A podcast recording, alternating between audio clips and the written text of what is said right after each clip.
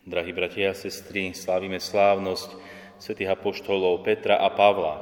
Je to určite výnimočná slávnosť už len kvôli tomu, že týchto svätých, čiže Petra a Pavla, konkrétne osoby, oslavujeme ako jediných, ako prikázaný sviatok. Máme pravda, že aj sviatok 1. novembra všetkých svätých, ale takto konkrétne, čiže Petra a Pavla, oslavujeme ako jediných prikázaný sviatok.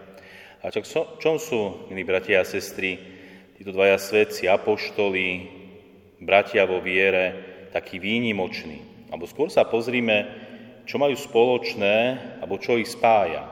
Čo ich spája v duchu dnešných čítaní? Pretože v jednom čítaní, čiže v tom prvom sme počuli o apoštolovi Petrovi a v tom druhom čítaní o apoštolovi Pavlovi. Tak čo ich spája? Ak sa čítal tieto čítania, tak do očí udrela tá myšlienka utrpenia. Pretože, ako sme počuli v tom prvom čítaní, tak apoštola Petra zajal kráľ Herodes, dal ho do väzenia a strážil ho. A mienil ho popraviť, zabiť, čiže trpel.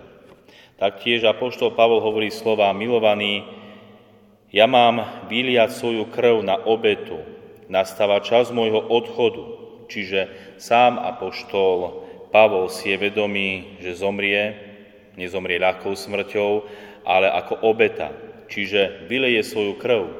Čiže týchto dvoch apoštolov, veľkých apoštolov, spája práve myšlienka duchu dnešných čítaní, myšlienka utrpenia.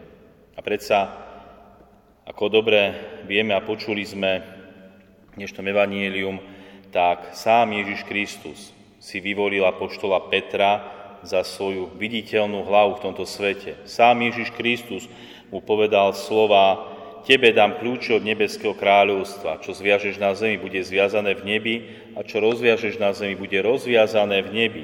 Ty si Peter a na tejto skale postavím svoju cirkev a pekelné brány ju nepremôžu.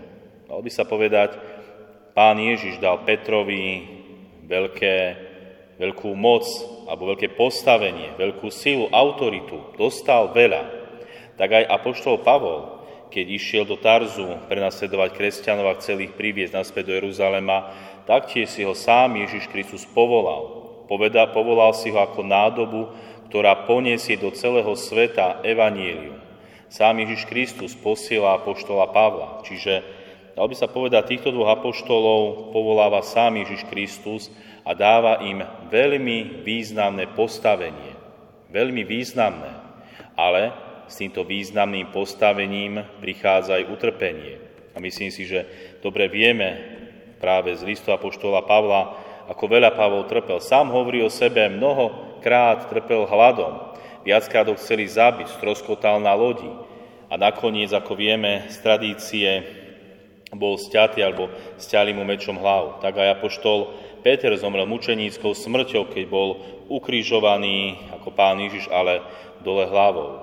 Čiže týchto dvoch učeníkov spája veľmi významné ustanovenie, alebo veľmi významná hodnota, veľmi významné i v ich živote, čo im dal Pán Ježiš, ale taktiež skrze toto veľké významenanie prichádza aj mnoho utrpenia, mnoho bolesti. Čiže cesta Ježiša Krista nie je ľahká. Cesta, ktorou nás Pán Ježiš pozýva, aby sme išli, bude aj plná utrpenia, bolesti, plná nespravodlivosti. Jednoducho, toto je cesta kríža, ktorou vyšiel aj sám Ježiš Kristus a pozýva aj nás. Pravda, že aj tých prvých kresťanov a apoštolov, ale aj nás. Aj my máme kráčať cestou kríža. A tak si možno viackrát povieme, prečo je to tak, prečo to Boh alebo Ježiš Kristus takto ustanovil, že musíme trpieť, že je utrpenie prítomné v našom živote, či už fyzické utrpenie, psychické, bolesť, nespravodlivosť. Prečo tu musí byť to utrpenie? Je to naozaj veľké tajomstvo, na ktoré sa môžeme pozrieť z rôzneho hľadiska, ale ja som čítal taký pekný príbeh, samozrejme vymyslený, ale veľmi poučný. V tomto príbehu na okraji oázy rástla mladá palma. Jedného dňa šiel okolo človek, ktorý mal mániu všetko ničiť. Uvidel mladý stromček, vzal ťažký kameň a položil ho do koruny stromu. Potom šiel ďalej. Palma sa pokúšala všetkými možnými spôsobmi túto záťaž zhodiť, ale bez výsledku. Kameň sedel pevne v jej korune.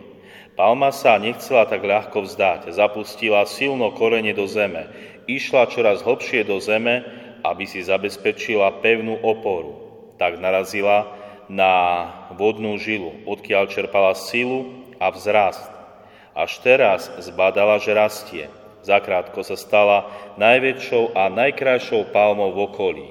Po rokoch prechádzal tadiaľ znova ten zlý človek, a chcel vidieť dielo svojej skázy. Predstavoval si, že nájde nejaký malý stromček.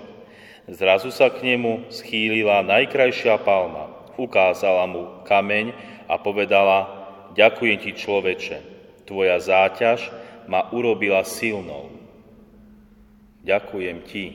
To je naozaj krásne slovo, ak dokážeme natoľko zatiahnuť na hlbinu, že spoznáme aj dobro utrpenia, ktoré nám Pán Boh požehnáva. Dobro, v ktorom aj my môžeme zapustiť svoje korene ešte hlbšie. Korene viery, korene lásky, korene poznania a hlavne korene dôvery voči Bohu, že každé utrpenie, ktoré nám Pán Boh požehnáva, je pre naše posvetenie, možno aj skrze náš prejav potom na Božiu slávu. A tak, milí bratia a sestry, nech sú nám príkladom títo dvaja apoštoli Petra a Pavol, ktorí dostali veľké vyznamenanie od Ježiša Krista. Jeden sa stal prvým pápežom, druhý sa stal najväčším misionárom. Dvaja bratia vo viere, ktorí odvážne išli aj cez všetko prenasledovanie, nespravodlivosť a nakoniec mučenícku smrť, ale dokázali, ako hovorí v dnešnom druhom čítaní apoštol Pavol, zachovať si vieru. Dobrý boj som bojoval, beh som dokončil, vieru som zachoval. Už mám pripravený veniec spravodlivosti, ktorý mi vonen deň dá Pán, spravodlivý sudca. Tak aj my, milí bratia a sestry, dobrý boj bojujeme vo svojom živote, už v ktorejkoľvek oblasti života.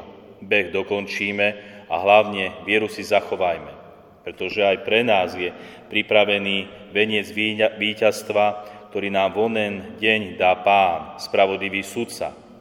A pre tento veniec spravodlivosti, čiže pre spásu našej duše sa namáhame. Namáhajme sa ďalej, zapúšťajme korene viery, korene lásky, korene dobra vo svojom živote, aby sme raz mohli vstúpiť do večného života. Amen.